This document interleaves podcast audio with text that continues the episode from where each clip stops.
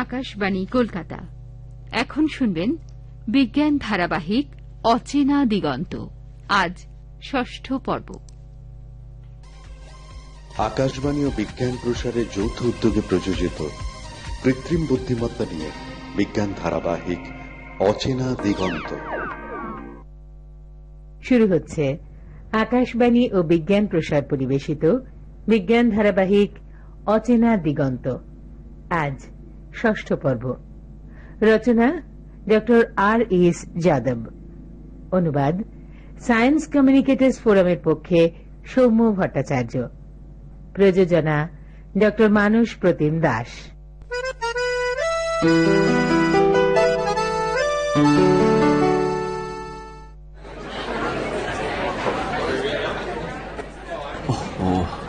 দশটা বাজতে যায় হ্যালো বিকাশ। গুড মর্নিং কেমন আছো? ভেরি গুড মর্নিং অভি তাড়াতাড়ি করো। আজ প্রথম ক্লাসটা প্রফেসর হরিশ স্যারের।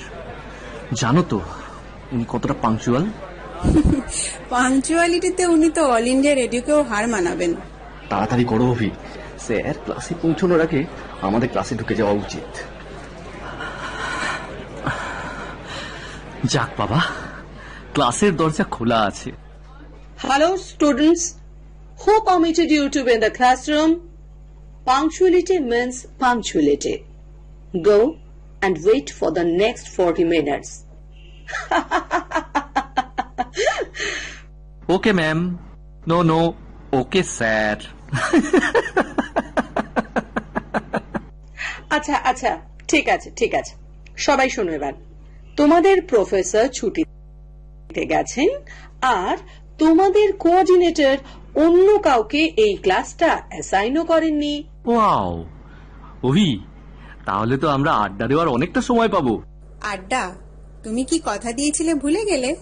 ও হ্যাঁ বুঝেছি। You champion can't beat me in chess সে ঠিক আছে কিন্তু খেলা রেফারি কে হবে?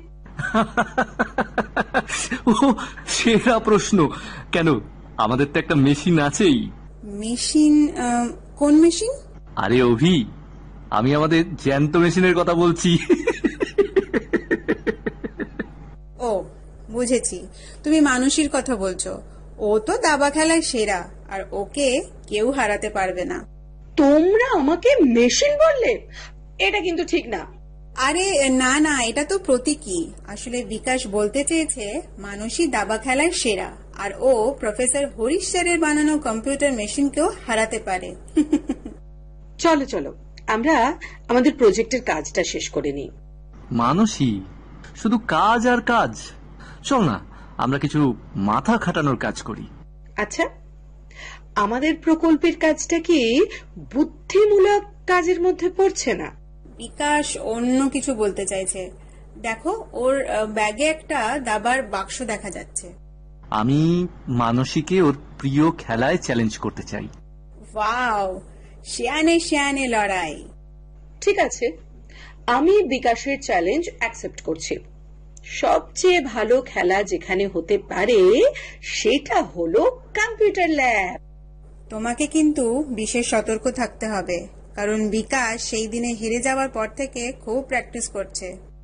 ডিয়ার অভিনন্দা পক্ষপাতিত্ব করো না কিন্তু। এইবার আমি একটা বিশেষ পদ্ধতি রপ্ত করেছি হুম। কি? নতুন পদ্ধতি? হ্যাঁ মানসী। আমি উনিশশো সাতানব্বই সালের বিশ্বজয়ী ডিপ ব্লু আর গ্যারি কাসপারভের খেলার ভিডিওটা দেখেছি। ওয়াও তুমি তাহলে ডিজিটাল টেকনোলজির দিকে মুভ করছ। যদি তাই হয় তাহলে আমায় চ্যালেঞ্জ নিতে দাও। যদি জিতে যাই তাহলে তো ঠিকই আছে। আর যদি হেরে যাই তাহলে আমি নতুন কিছু শিখতে পারব। একেই বলে পাক্কা খেলোয়াড়।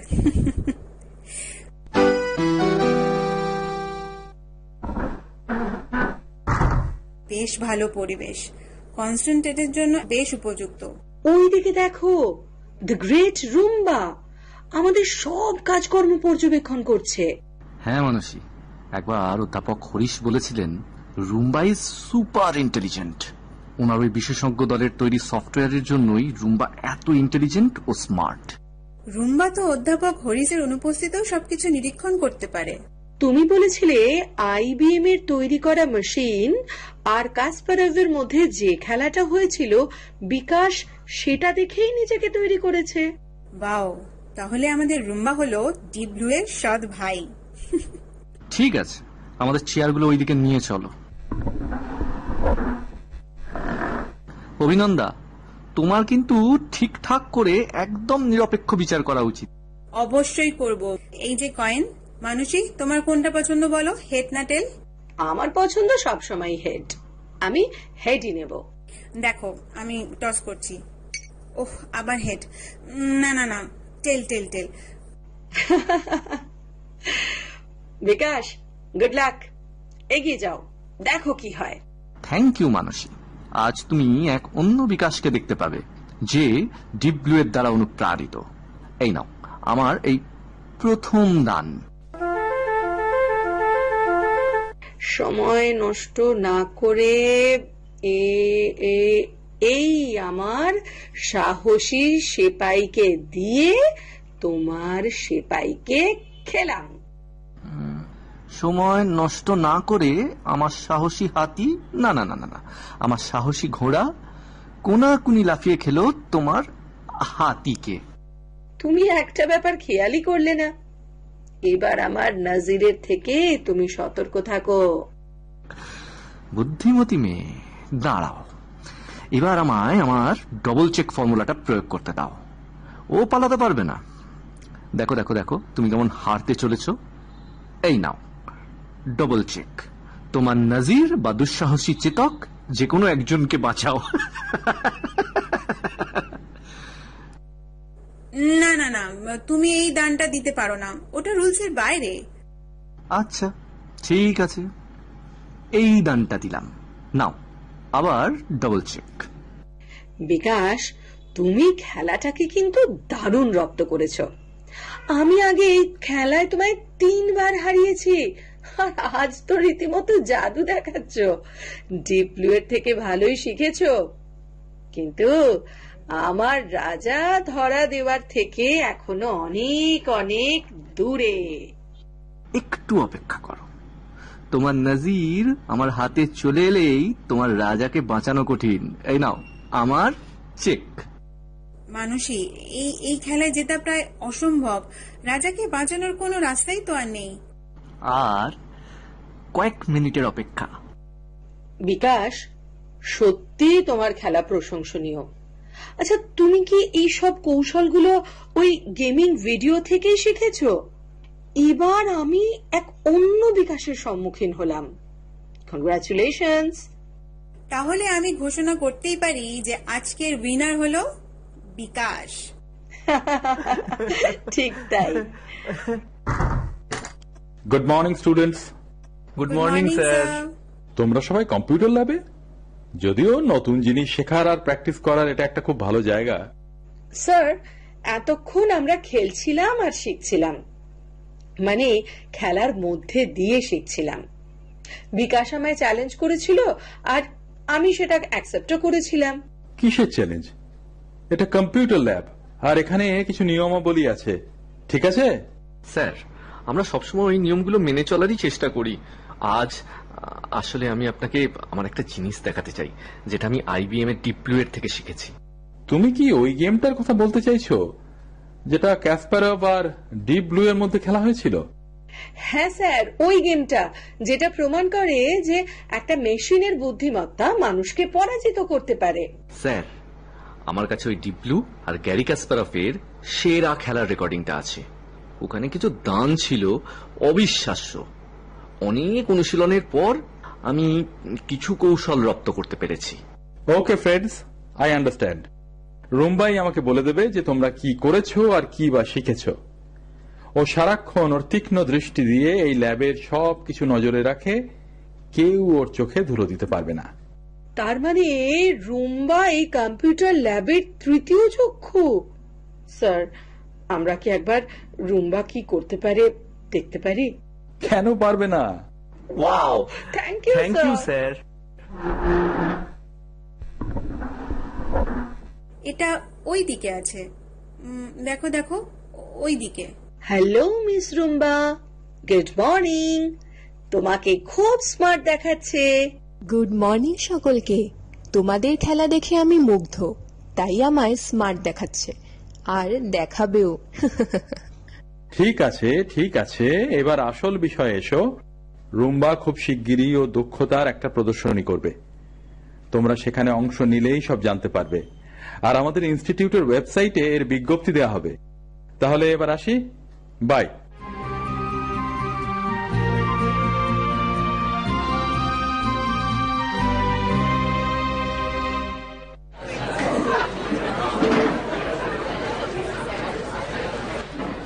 Hello mic testing hello hello mic testing one two three আমায় শোনা যাচ্ছে? একটু জোরে করুন। আমার গলা শেষ অবধি পৌঁছাচ্ছে? হ্যাঁ হ্যাঁ হ্যাঁ হ্যাঁ ওই ওই যে তোমায় বলছি। একটু জোরে বলুন প্লিজ। ওকে ওকে ওকে ওকে। আমি বুঝতে পেরেছি আমি বুঝতে পেরেছি। হ্যালো কন্ট্রোল রুম ভলিউমটা একটু বাড়ান। এই ঐতিহাসিক মুহূর্তে আপনাদের সকলকে স্বাগতম। আজ তত্ত্বের কচকচানি কম হবে। আমরা আজ গল্পর ছলে আমাদের বিষয়বস্তু জানার চেষ্টা করব। অধ্যাপক হরিশের গবেষণার বিষয়বস্তু হল কৃত্রিম বুদ্ধিমত্তা। বিখ্যাত হিউম্যানয়েড রোবটটির ভাবনা ও প্রোগ্রামিং ওনারই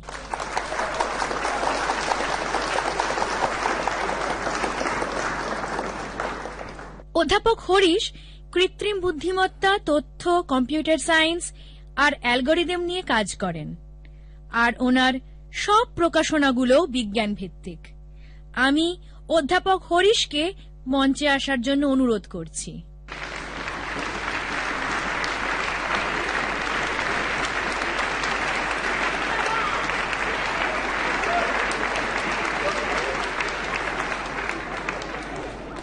নমস্কার।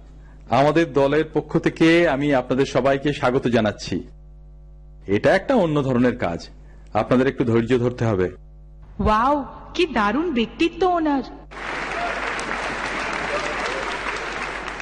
আমার কাজই আমার প্রদর্শন আর সেই জন্য আমি রুম্বাকে মঞ্চে ডেকে নেব যাতে ও আমাদের গবেষণার নতুন নতুন দিকগুলো তুলে ধরতে পারে। হ্যালো সুপ্রভাত। তোমরা কেমন আছো? আমি তোমাদের মুখ দেখে বেশ কিছু জিনিস অনুমান করতে পারি। দেখো দেখো ওখানে। গুড! কি সুন্দর হাসি। আমিও ওই রকম হাসতে পারি। তোমরা কি দেখতে চাও? হ্যাঁ হ্যাঁ। আমি খুব বুদ্ধিমান। তোমরা কি জানো? আমি তোমাদের মতন হাসতে পারি। কিন্তু সেটাকে উপভোগ করতে পারি না। কিন্তু আমি আশাবাদী। খুব শীঘ্রই তোমরা আমার পরবর্তী প্রজন্মে সেগুলো দেখতে পাবে। মিস রুম্বা সবসময় এক প্রজন্ম পিছিয়ে। আমি ঠিক বুঝলাম না কোন প্রজন্ম? আমাকে এখনও পুরোপুরি তৈরি করাই হয়নি। তাহলে পিছিয়ে থাকার প্রশ্নটা কোথা থেকে আসছে? হ্যাঁ রুম্বা আমরা তৈরি হয়েছি প্রাকৃতিক নিয়মে আর আমরা তোমাকে তৈরি করেছি। এটাও এক ধরনের প্রজন্মের পার্থক্য। আমরা আর আমাদের মস্তিষ্কের বিকাশ এখনও হচ্ছে। আর সেই সঙ্গে তুমিও অদূর ভবিষ্যতে তোমার অনুভূতিগুলোকে বিকশিত করতে পারবে। অবশ্যই পারবে। এবার আমরা আমাদের বিষয়ে ফিরে আসি। আমায় অধ্যাপক হরিশের কাজের বিষয়টির উপস্থাপনা করতে হবে। আরে ও তো পাওয়ার পয়েন্ট প্রেজেন্ট করতে যাচ্ছে। সুপার হেসো না বন্ধুরা এই সবই তোমাদের চোখের সামনে হবে।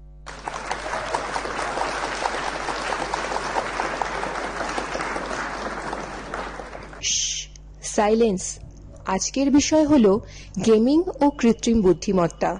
তোমাদের মধ্যে থেকে কে বিচারক হতে চাও? আমি নিজেই।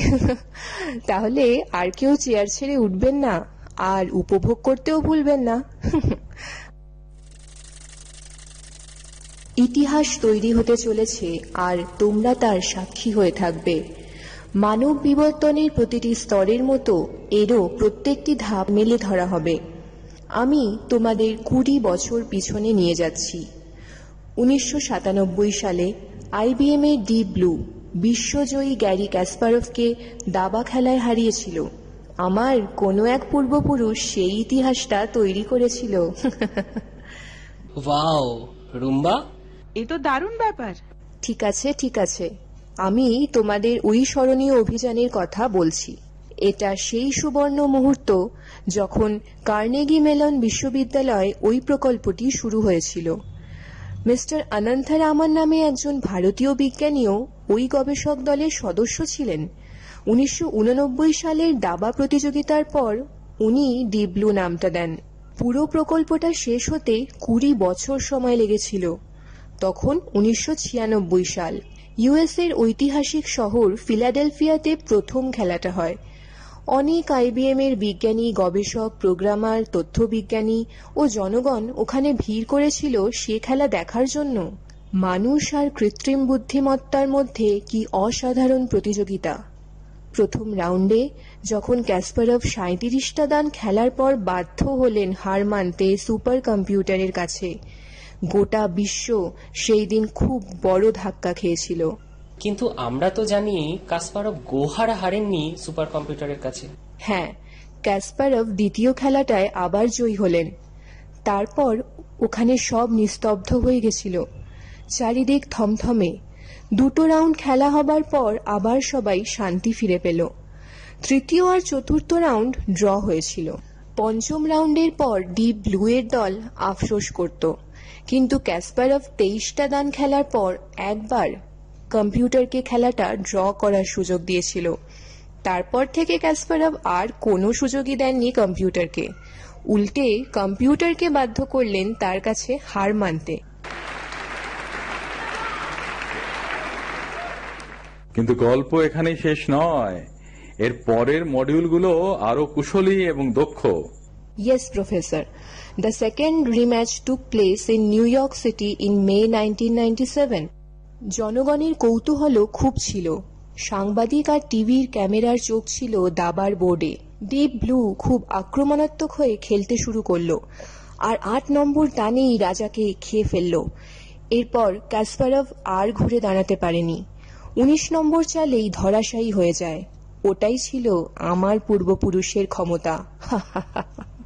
দাবা খেলার ইতিহাসে এটা একটা ঐতিহাসিক মুহূর্ত ছিল। দাবা খেলোয়াড় বিজ্ঞানীরা কম্পিউটার বিশেষজ্ঞ যারা তারা সাধারণ জনগণ সবাই এই ম্যাচটা খুব উপভোগ করেছিল এবং তারা প্রভাবিত হয়েছিল। রুম্বা তুমি কি আরও পুরনো ইতিহাস বলতে পারবে? কেন পারব না? তোমরা কি জানো ভিডিও গেমের জন্ম হয়েছিল এআই এর প্রয়োগ ছাড়াই। প্রথম গেমের নাম ছিল টেনিস ফর টু হ্যাঁ tennis for two pong space invaders R donkey কংয়ের মতন কিছু ভিডিও গেমে কৃত্রিম বুদ্ধিমত্তা ব্যবহার করা হয়েছে। বাহ নামগুলো তো বেশ মজাদার। ইয়া ইয়া জ্যাসা নাম ওয়েসা কাম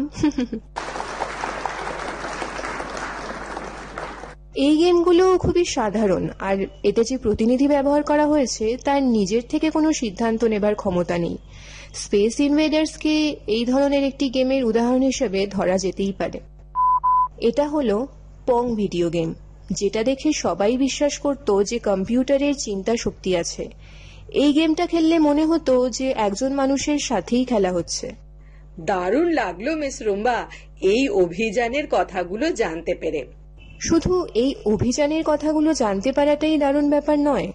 আসলে এই অভিযানটাই বেশ মজাদার। অধ্যাপক হরিশি তোমাদের সব প্রশ্নের উত্তর দেবার উপযুক্ত ব্যক্তি। ধন্যবাদ রুম্বা প্রশ্নোত্তরের পর্বটা আমায় দেবার জন্য। এর পরবর্তী পর্যায়ে হলো কম্ব্যাট গেম আর এর মধ্যে বাস্তববাদী প্রতিপক্ষ তৈরি করার জন্য কৃত্রিম বুদ্ধিমত্তা ব্যবহৃত হয়েছে। এখানে একজন খেলোয়াড় যেমন অন্যজনকে আক্রমণ করতে পারে তেমনি নিজেকে রক্ষাও করতে পারে। অধ্যাপক হরিশ আপনি যদি দয়া করে আরও কিছু উদাহরণ দেন তাহলে খুব ভালো হয়। আচ্ছা তোমরা কি কখনো ওই ট্যাক্সি পরিষেবা ওই যে যেসব চলে আর কি অ্যাপ চালিত, সেগুলোতে চড়েছ? এও কিন্তু ওই রকম কৃত্রিম বুদ্ধিমত্তা চালিত। পয়েন্ট এ থেকে পয়েন্ট বি তে চলে গেল ড্রাইভার। কোনো আলাদা করে নির্দেশ দেওয়া ছাড়াই। এরকম ব্যাপার আরও আছে। মাই লর্ড, খুবই মজাদার তথ্য। কিন্তু আমার একটা প্রশ্ন আছে। এগুলো কীভাবে ঘটে? আর কি ধরনের প্রযুক্তির এগুলোতে ব্যবহার করা হয়? এটা এমন একটা প্রশ্ন যা আমার ইন্টেলেকচুয়াল প্রপার্টি রাইটের উপর ক্ষতি আনতে পারে। এগুলো সব ডেটা মাইনিং দিয়ে করা সম্ভব। আমার পরের প্রশ্ন এই নিয়েই পোকেমন গো গেমের ব্যাপারে আপনার কি মত? আমি যতদূর শুনেছি ওই গেমটা রিলিজ হওয়ার এক মাসেরও কম সময়ের মধ্যেই প্রায় তিরিশ কোটি সক্রিয় ইউজার তৈরি হয়ে গিয়েছিল। তরুণ তরুণীদের মধ্যে তো মানে উন্মাদনা খুব বেশি দেখা গিয়েছে। অধ্যাপক হরিশ আমি একটা জিনিস যোগ করতে চাই। একাডেমিক এআই আর গেমিং এআই এর মধ্যে কিন্তু একটা সুস্পষ্ট তফাত আছে। গবেষণার কাজের চাইতে দাবা খেলায় বা অন্য কোনো বিনোদনমূলক গেমে যে কৃত্রিম বুদ্ধিমত্তা ব্যবহার করা হয় সেটা অনেক কম গুরুত্বপূর্ণ আর কম জটিলও। অধ্যাপক হরিশ পাজল গেম হলো এই ধরনের গেমের আরও একটা উদাহরণ। এখানে আমার যান্ত্রিক মস্তিষ্ক ব্যবহৃত হয়। গেমসের ক্ষেত্রে রিয়েল টাইম স্ট্র্যাটেজিটা খুবই গুরুত্বপূর্ণ। গেমের ক্ষেত্রে রিয়েল টাইম স্ট্র্যাটেজির একটা নিজস্ব ইতিহাস আছে। এখানে দুজন খেলোয়াড় নিজের নিজের রিসোর্স তৈরি করে আর একটা বলা যেতে পারে মিথ্যে যুদ্ধ চালিয়ে নিয়ে যায়। হ্যালো দর্শক বন্ধুরা তোমাদের জন্য একটা চ্যালেঞ্জ তোমাদের মধ্যে কেউ রুবিক্স কিউব সমাধানের রেকর্ড ভাঙতে পারবে? আমার আগে আমার সৎ ভাই ডিপ কিউব এ বিখ্যাত পাজল খেলা চীনের ইউশেং দু এর বিশ্ব রেকর্ডের থেকেও কম সময় মানে এক সেকেন্ডের খুবই কম সময়ের মধ্যে শেষ করেছিল। সাধারণত মানুষকে যেটা সমাধান করতে ন্যূনতম পঞ্চাশ বার ঘোরাতে হয়ে থাকে। কিন্তু আমি সেটা অর্ধেকবার ঘুরিয়েই সমাধান করতে পারি, আর তাও আবার কুড়ি সেকেন্ডের মধ্যে। এটা সম্ভব হয়েছে অধ্যাপক হরিশের আমার প্রতি আশীর্বাদের জন্য। এটা ছাড়াও রুম্বা খুব তাড়াতাড়ি ভিজুয়াল ও অডিও ভিজুয়াল তথ্য সামলাতে পারে। স্যার স্যার গেমে অর্থনৈতিক দিকটা একটু বলুন প্লিজ। প্রচুর প্রচুর সুযোগ। এটা অনুমান করাই হয়েছিল যে গেমিং ইন্ডাস্ট্রি অন্যান্যদের সঙ্গে উন্নতি করবে আর সেই সঙ্গে দু হাজার একুশের মধ্যেই একশো আটত্রিশ দশমিক পাঁচ বিলিয়ন ডলারে পৌঁছে যাবে বাণিজ্য। দর্শক বন্ধুরা, এটা কিন্তু একটা বেশ তর্ক বিতর্কের বিষয়। এরকম অনেক ভিন্ন ধরনের লোক আছে যারা এটাকে এগিয়ে দিয়েছে। যা কিছু নতুন এখানে উঠে আসবে, এই গেমিং ইন্ডাস্ট্রি সেটাকেই দ্রুত ইভলভ করতে শুরু করবে। এটা সত্যি গেমারদের কাছে একটা উত্তেজনামূলক সময়। আমার একটা প্রশ্ন আছে অধ্যাপক হরিশের কাছে। এই গেমিং ইন্ডাস্ট্রির ভবিষ্যৎ আর আপনার ল্যাবরেটরিতে যে গেমিং নিয়ে গবেষণা চলছে সেটার ব্যাপারে আপনি কি মনে করেন? কৃত্রিম বুদ্ধিমত্তা নিয়ে আরও অনেক বৈজ্ঞানিক গবেষণা করলে এর উজ্জ্বল ভবিষ্যৎ তৈরি হতে পারে। আমি এটুকু বলতে পারি এর বেশ ভালোই প্রভাব আছে এই ভিডিও গেমিং এর ক্ষেত্রে। তোমার প্রশ্নের দ্বিতীয় অংশটা কি ছিল যেন? আর গবেষণার বর্তমান পরিস্থিতি? হ্যাঁ হ্যাঁ মনে পড়েছে। দেখো যেহেতু তথ্য সহজলভ্য আর সেটা খুব সহজভাবে গেম ডেভেলপারদের হাতের মুঠোয় চলে এসেছে। আমি আশাবাদী যে আগামী দিনে গেমের ভিজুয়ালস আরও ভালো হবে আর ক্যারেক্টারগুলো নিজেদের স্টোরি লাইন তৈরি করতে পারবে। দর্শক বন্ধুরা তোমরা তো জানো অধ্যাপক হরিশের পাংচুয়ালিটি যদি তোমাদের আরও প্রশ্ন থাকে তাহলে সেটা চায়ের বিরতির সময় জেনে নিও। স্যার প্লিজ শেষ প্রশ্ন। তরুণ উদ্যোক্তা ও গেম ডেভেলপারদের প্রতিভা দেখাবার নতুন কোনো সুযোগ কি এখনও আছে? খুব ভালো প্রশ্ন। এই ধরনের প্রশ্ন তোমাদের মধ্যে থেকে যখন আসে তখন খুব ভালো লাগে। তোমরা জেনে খুশি হবে যে তরুণ ডেভেলপাররা এখন এআই বেস্ট খেলোয়াড়ের প্রোফাইল বানাচ্ছে। তাদের গেম ফ্রেমওয়ার্কে যাতে খেলোয়াড়রা একটা বিশেষ অনুভূতি পায়। এই যে এআই প্লেয়ার তাদের একটা স্টাইলে বানানো হচ্ছে এটাও খুব বাস্তব ধর্মী অনুভূতি জাগায়। আমায় মার্জনা করবেন অধ্যাপক হরিশ। আমি এর সাথে একটা কথা যুক্ত করতে চাই। একটা সময় ছিল যখন গেম খেলা হতো সময় কাটানোর জন্য, কিন্তু এখন নতুন এআই এর অ্যালগোরিদম ব্যবহার করে গেম ডেভেলপাররা তাদের প্রতিভাকে তুলে ধরতে সক্ষম হয়েছে। ধন্যবাদ রুম্বা একটা অসাধারণ প্রেজেন্টেশনের জন্য। পরের বার তুমি টেবিল টেনিসে খেলায় থাকবে আর নিজেকে সেরা টেবিল টেনিস খেলোয়াড়দের থেকে রক্ষা করবে, ডিফেন্ড করবে। তোমার যান্ত্রিক বিবর্তন অনেক বেশি দ্রুত মানুষের থেকে। কি বলো সবাই? ধন্যবাদ আমার সৃষ্টিকর্তা। অবশেষে আমি সব দর্শক বন্ধুদের অনেক ধন্যবাদ জানাই অংশগ্রহণ করার জন্য।